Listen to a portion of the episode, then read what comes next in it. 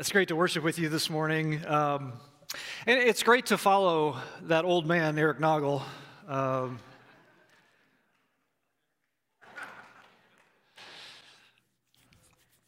something I find as I get older, Eric, is, is, my memory is not as good as it used to be. My wife last night was chiding me. She said, You can't remember this? I said, It was 10 years ago. And she goes, I know, but you can't. I can't remember. I can't remember.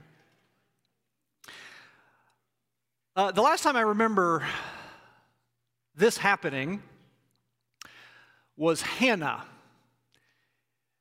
Do you remember Hannah from the Bible? Hannah, 1 Samuel chapter 1. Hannah was married to a guy named Elkanah, and um, he loved her deeply.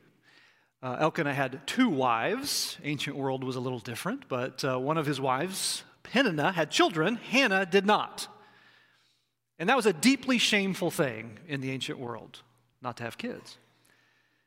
And it seems that Peninnah wouldn't let Hannah forget it.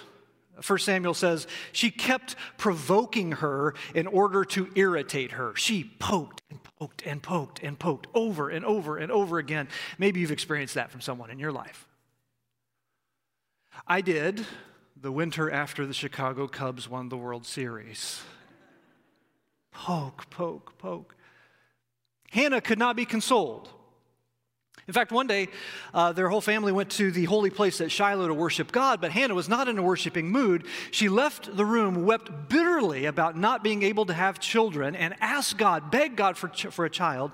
She was praying so intently, her lips were moving, but she wasn't speaking out loud. And Eli, the priest, was there by the door watching it happen, and he just knew what was going on here. 1 Samuel 1, verse 13 Eli thought she was drunk. And he said to her, How long are you going to stay drunk? Put away your wine. She wasn't drunk, she was praying. And God answered her prayer. She would give birth to Samuel, the last judge of Israel, the mighty prophet, the, the one who anointed Israel's greatest king, David. Well, it happened again. Acts chapter 2. If you've got a Bible this morning, I invite you to open up there. Acts 2 People are watching as they come together for this massive feast in Jerusalem, the first followers of Jesus, and they are exploding in prayer and proclaiming the mighty wonders of God.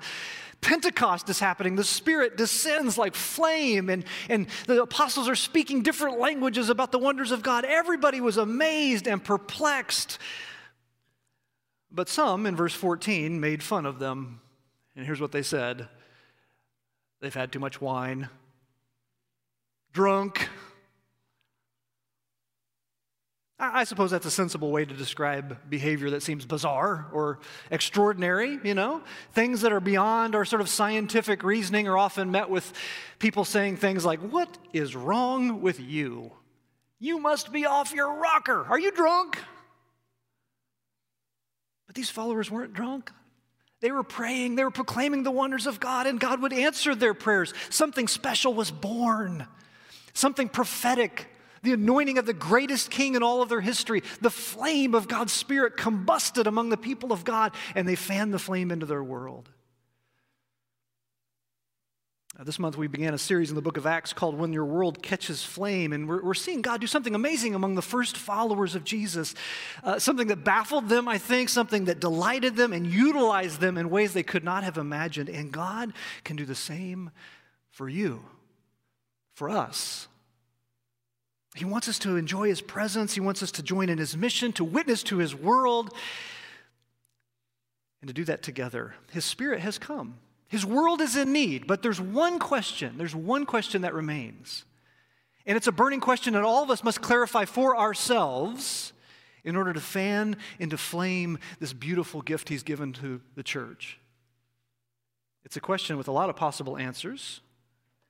And uh, Peter, here in Acts 2, he's full of the Spirit's flame.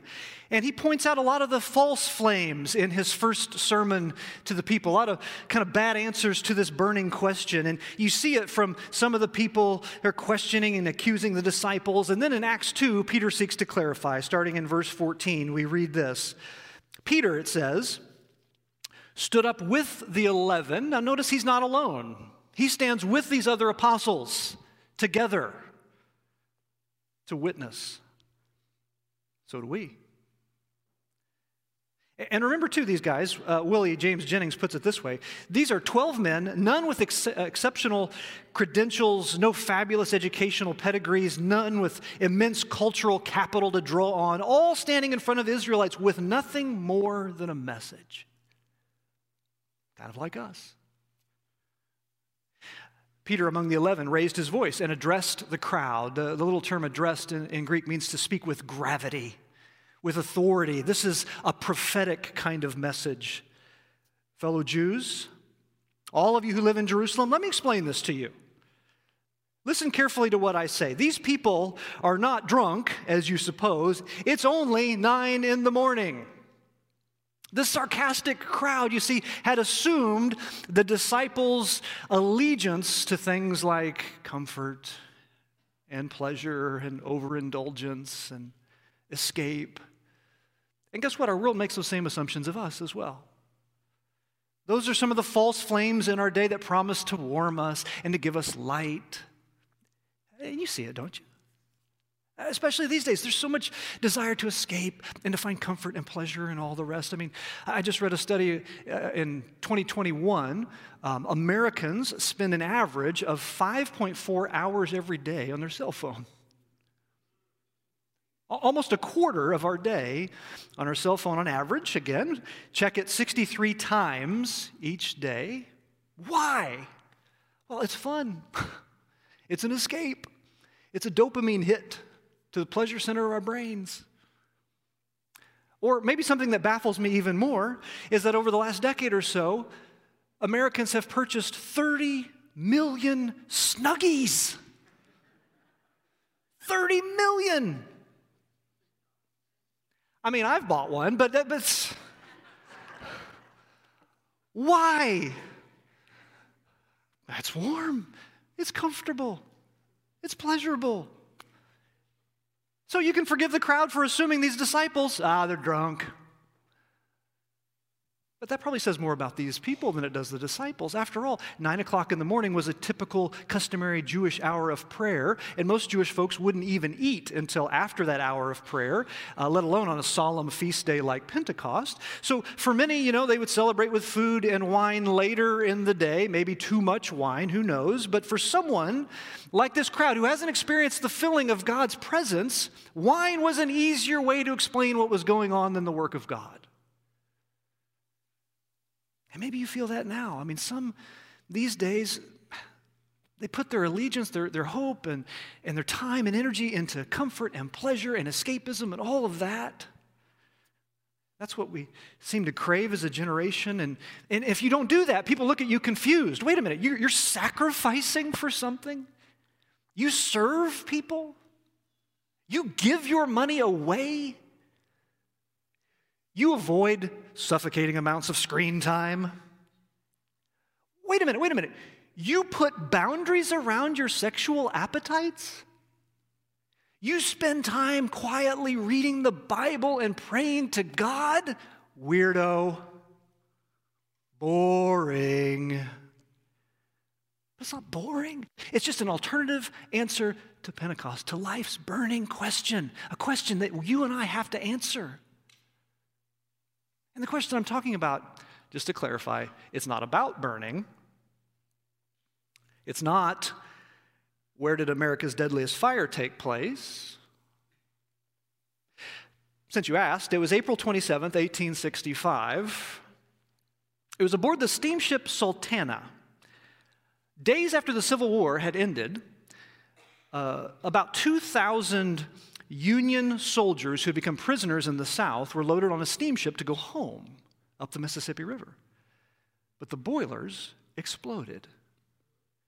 A ship that was only intended to hold 376 passengers had 2,000 soldiers, and 1,800 of them died which is horrific and tragic and unexpected. It's the deadliest maritime disaster. But there's, there's a question far more critical for, than that for us. A question those soldiers had to answer definitively that day, sooner than they expected. And the question for us that's burning for us may come sooner than you expect.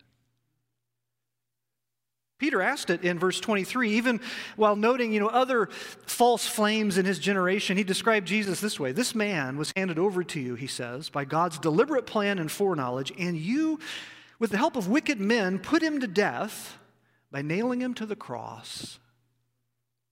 Now, the phrase wicked men literally translates the phrase those without the law.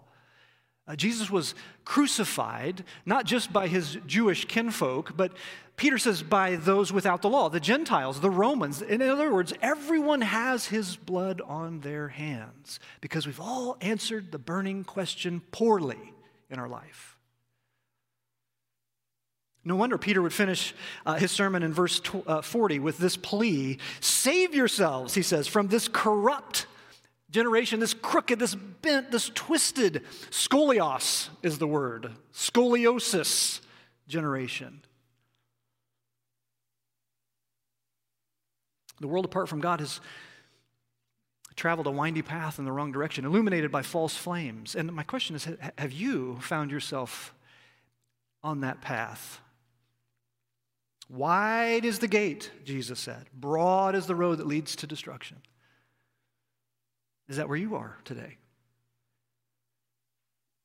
Sarcastic of spiritual things, doubting the work of God, diving into your own pleasures and your own priorities and your own things. You've answered the burning question, but is it the final answer you want to make to it? Now, again, the burning question is not what is the largest wildfire in modern times? But since you asked, it's the Black Dragon Fire of 1987. I don't know if you remember this or not. Some of you may. It's, uh, it burned 20 million acres across China and the Soviet Union. That's about the size of South Carolina. Horrific. But there's a question far more critical than that.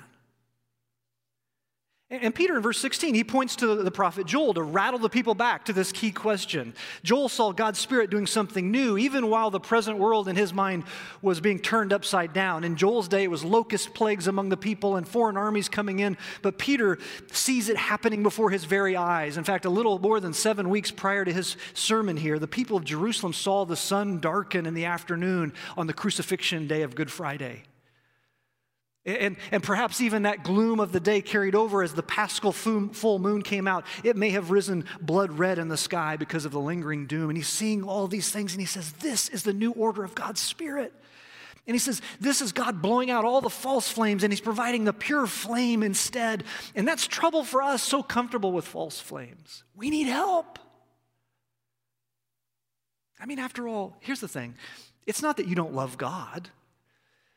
It's just that we find ourselves loving all kinds of other things too, sometimes a little bit more, if we wanted to be honest. And we find our passions and our loves going in two different directions. Kind of like my heater at home. A couple weeks ago, what Jody and I dreaded happened. Our 27 year old furnace got a crack in the heat exchanger. I didn't have any idea what that meant. So I asked lots of folks who know what they're talking about, and they explained to me things about what was going on. I saw it a little bit. You know, essentially, in layman's terms, it seems like there's a flame that should be shooting into a tube, but instead it's shooting in two different directions. That's a problem. So we called for help. And maybe your passions and your priorities in life are shooting in a couple different directions right now, and you need some help. Who do you call for help? We need to call on someone to save us from the split generation, to save us from our sin, to save us from ourselves. And that prompts the burning question I want you to hear a question we all have to answer Who will you serve as Lord? Who will you serve as Lord? We all serve somebody, something. Who will you serve? Peter, again, in this sermon, he, he demonstrates the one we should call on the, the pure flame in a world with plenty of fire. Look at verse 22. Fellow Israelites, he says, listen to this Jesus of Nazareth was a man. Do you hear it? First of all, Jesus was fully human. He was a man, and from Nazareth, no less. Born into humble circumstances, not born into great wealth, was a political refugee as a child and moved from place to place and still, until he settled in Nazareth He was a, a, craftsman, worked with his hands. He was a Jewish minority in a Roman dominated world. Listen, he's walked in your shoes. He's felt the sting of loneliness and despair and hunger and want. He's been tempted by the same kinds of things you've been tempted by. He's felt pain and heartbreak and loss. His close friend Lazarus died way too young. His, his close friend Judas stabbed him in the back. His brothers didn't even believe in him. He knows what it's like to have the world count you as a failure. You don't have to search for someone to sympathize you with you. Jesus is fully human. He understands. And yet, far from a failure, keep reading verse 22. He was accredited by God to you by miracles, wonders, and signs, which God did among you through him, as you yourselves know. That little term, accredited, means it was kind of a semi technical Greek term, was used in some inscriptions for people who received an appointment for office but weren't fully functioning in that office yet. Think of like a president elect, you know? And Peter seems to say in his ministry on earth, as he was doing these teachings and performing these miracles, Jesus was designated by God as the Messiah, but now in his death and resurrection, he is fully active in that role as the king of all the world. He succeeded. He tasted death like we do, and he won. He knows our experience. He can relate. He's human, and yet also he's completely unlike us. Jesus is also God. Verse 24 God raised him from the dead, freeing him from the agony of death because it was impossible for death to keep its hold on him. death couldn't arrest him, it couldn't seize him. He's bigger than our biggest enemy, death. He's so big. In fact, Peter uses this strange phrase to describe it. Literally, he says God raised him, loosing him from the uh, Odin, from the birth pangs of death. Death couldn't hold him in its womb. His resurrection was a new birth out of death, like, like Samuel's birth out of Hannah's dead womb. Jesus was born, as it were, out of death, never to return. I like the way George Bertram put it the abyss can no more hold the Redeemer than a pregnant woman can hold a child in her body. He's God. And even the great hero David doesn't compare. Verse 29, uh, Peter says, Fellow Israelites, I-, I can tell you confidently, the patriarch David died and was buried, and his tomb is here to this day. David died, his flame went out. Jesus defeated death, and his flame lives on. God has raised this Jesus to life. We are all witnesses of it. Verse 32. Verse 36 Therefore, let all Israel be assured of this God has made this Jesus, whom you crucified, both Lord and Messiah. I want you to hear that clearly this morning. God made Jesus Lord. There's no disputing that fact. That's the truth. That's the reality. Whether you want to believe it or not, whether I want to believe it or not, it's the reality. The defeater of death is the king of all. He is Lord, which means you are not. I am not.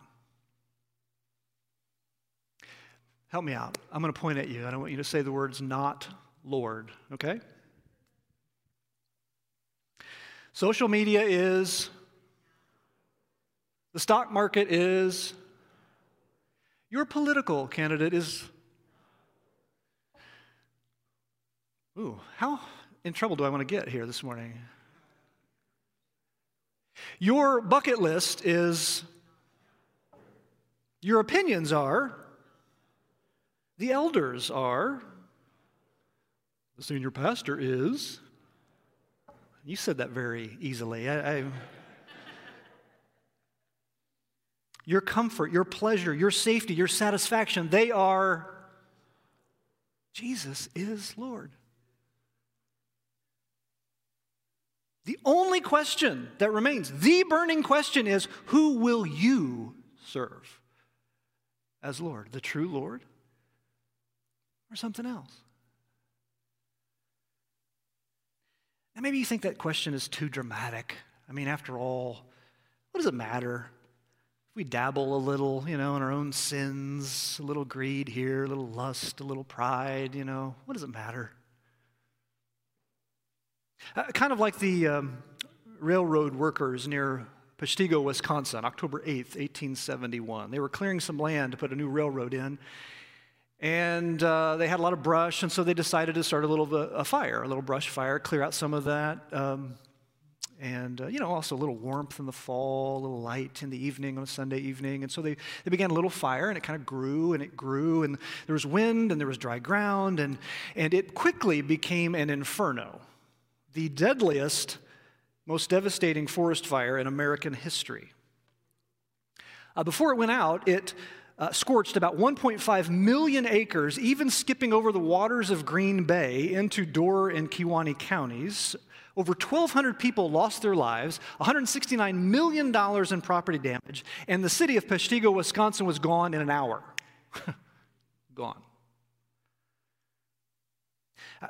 I, I, don't know that I'd heard much about that, and, and we don't hear much about it these days because I think it happened on the exact same day as allegedly Mrs. O'Leary's cow tipped over the lantern in the city of Chicago. But the Peshtigo fire of 1871 happened because someone's ill advised, tiny little flame. And my question for you is are you starting fires with sin you can't control? Are you in way over your head right now? Because if so, this pressing question, this burning question, is even more crucial to answer. Who will you serve as Lord? The world calls to us, Jesus calls to us. Which will you choose? Well, when the people heard this, verse 37, they were cut to the heart. Luke uses an uncommon word the, the Greek poet Homer would use to describe horses stamping the earth with their hooves. Their hearts were trampled. And they said to Peter and the apostles, Brothers, what shall we do? And I hope you'll hear how they called on the name of the Lord this morning. Peter replied, Repent and be baptized, every one of you, in the name of Jesus Christ, for the forgiveness of your sins, and you will receive the gift of the Holy Spirit. The promise is for you and your children, and for all who are far off, and for all whom the Lord our God will call. Repentance, baptism in the name of Jesus, forgiveness of sins, reception of the Holy Spirit, those four form a singular response through the book of Acts. They become the normal fuel for conversion to Jesus. If you want to serve Jesus as Lord, turn away from trusting false flames, repent, turn away from rejecting Jesus, and trust Him instead. Be immersed in water in His name. Now, for people in Peter's day, for Jewish people in Peter's day, baptism meant uh, pagan Gentile people coming into Judaism. That's, where, that's who were baptized in his day. So for a Jewish believer to be baptized was sort of disrespectful, it was sort of offensive, but it showed who their Lord was, and it still does. Getting immersed in water in front of friends and family and the church family, it's probably not something you choose to do. It's wet, it's cold, it messes up your hair. But you participate in the death, burial, and resurrection of Jesus. It is, as Willie, Willie James Jennings again puts it, every baptism in the name of Jesus will say loudly and clearly, Come, Holy Spirit, claim yet another part of your creation, claim yet another child of God. He washes away our sins in forgiveness. And then notice the gift. The gift is not a formula for getting eternal life. The gift is not a lottery ticket to get anything we want from God. The gift is God Himself. You will receive the gift of the Holy Spirit. God is the gift, God in you. Will you receive Him? You've got to answer this burning question this morning Who will you serve as Lord? You know, the more I think about it and try to knock off all the rust of my aging memory, I do remember one other place in the Bible that something like this happened. Someone accused someone of being drunk, not just Hannah, not these disciples on Pentecost only, but one time Jesus said of himself, He said, The Son of Man came eating and drinking. You remember? And he said to this crowd, You say, Here's a glutton and a drunkard, a friend of tax collectors and sinners. You, hear it, don't, don't you? Jesus was mistaken for a drunk. But he wasn't. He just refused to serve the world's lords. Will you? Will you serve Jesus as Lord? That's the burning question. And And I hope you'll answer it. I hope you'll answer it today because if today is the day that you're ready, then, then come, come. Let's talk after the service. Come discover more about Jesus. Come and pray. Come repent. Be immersed in baptism. Come uh, receive forgiveness of sins and the, the gift of the Holy Spirit. Come say yes to Jesus today. Today. I do hope that Peter's sermon will light a fire under you to answer this burning question today. Uh, Lord God, we are thankful for the salvation we have in Jesus, for the forgiveness of sins, and we're thankful for you, God, among us, with us, in us by your Spirit. It's more than we deserve. You are more than we deserve. Help us today, Lord, to answer this question and to live it out this week as we seek to define ourselves by our Lord, in whose name we pray. Amen. Stand and sing a couple songs with us?